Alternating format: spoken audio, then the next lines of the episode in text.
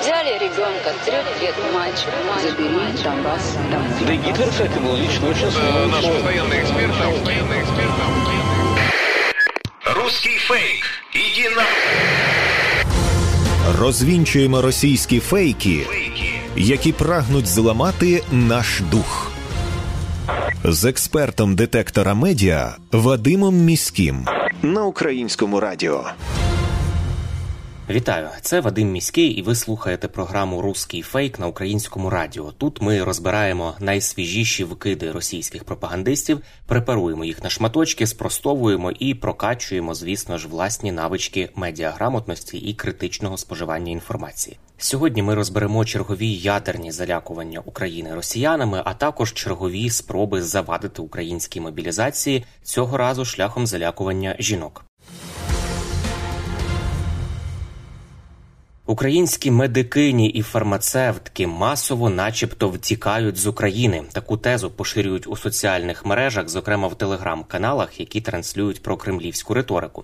У повідомленнях йдеться, що жінки з медичною освітою, начебто, почали масово втікати з України, адже із 1 жовтня цього року медикині і фармацевтки мають ставати на військовий облік.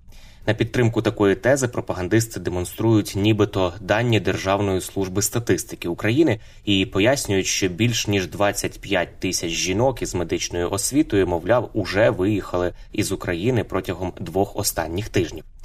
Аналітики проекту VoxCheck дослідили ці повідомлення і встановили, що Держстат такої інформації не публікує і навіть не збирає. А отже, жодних даних про міграцію саме медикинь і фармацевток просто не існує в Україні. Тобто пропагандисти вигадали цю інформацію, адже міграційна статистика на сайті Держстату не оновлювалася із січня 2022 року через воєнний стан. Фахівці з перевірки фактів пояснюють, що в Україні на державному рівні відстежують міграційний рух населення за кількома показниками. Це кількість осіб, що прибули та вибули з України, і відповідні коефіцієнти цих процесів.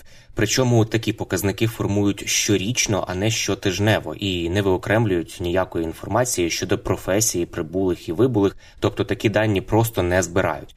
Дані можуть класифікувати за типом місцевості, статтю, віком, але не за професією. Також статистику про міграційний рух населення публікує Державна міграційна служба України, але і цей орган не надає інформації про розподіл мігрантів за професією.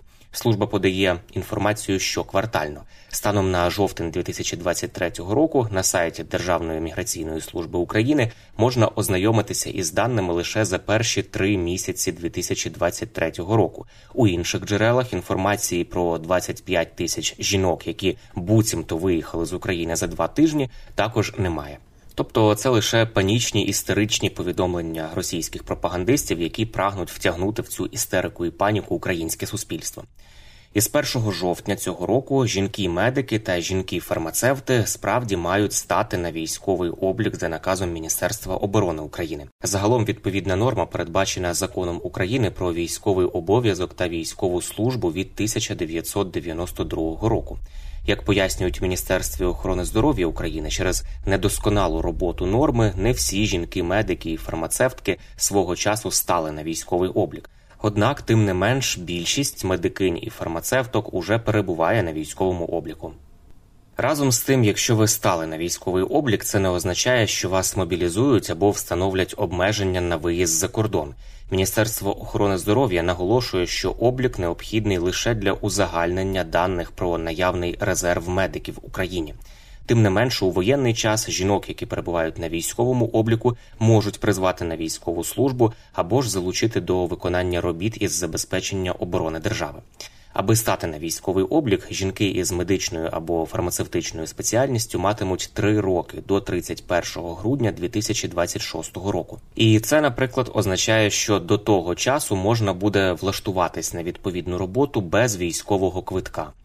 Натомість жінки, які навчаються на медичних або фармацевтичних спеціальностях, ставляться на військовий облік одразу по закінченню навчання. Нова хвиля ядерних залякувань з боку росіян. Користувачі у соціальних мережах почали поширювати неправдиву інформацію про те, що Збройні сили України буцімто складують критично важливе озброєння на Хмельницькій та Рівненській атомних електростанціях. У таких новинах ці користувачі, які насправді є просто російськими пропагандистами або ботами, посилаються на інформацію, цитую від турків, однак без уточнення, хто саме і коли такі заяви зробив.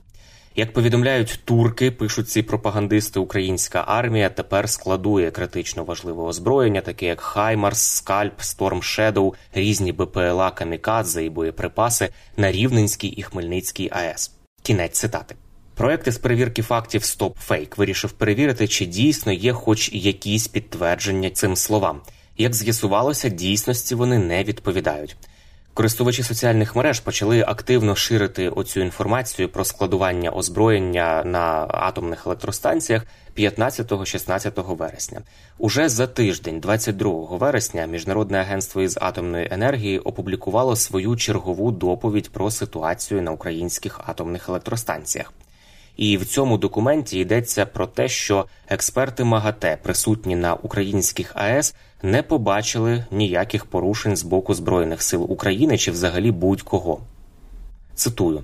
Цього тижня команди МАГАТЕ з інших українських АЕС та з Чорнобильського майданчика повідомляють про безпечну та надійну експлуатацію ядерних об'єктів, незважаючи на продовження збройного конфлікту. Кінець цитати.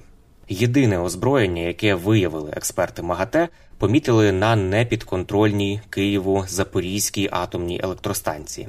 Під час обходу це цитата група не помітила ніякого важкого озброєння, але підтвердила, що міни, про які повідомлялося раніше, залишаються на місці. Йдеться у звіті.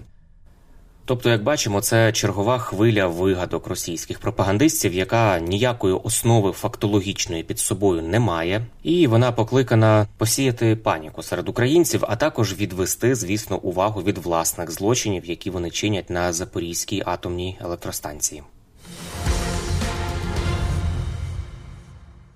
Прощаюся з вами до наступного випуску і нагадую, що довіряти будь-чому анонімному в інтернеті не варто, а перевірену інформацію завжди можна знайти на офіційних сторінках органів влади, а також на ресурсах суспільного мовлення, українському радіо, телеканалі Перший та Суспільне у вашому регіоні, веб-сайті Суспільне новини, а також у соцмережах Суспільного.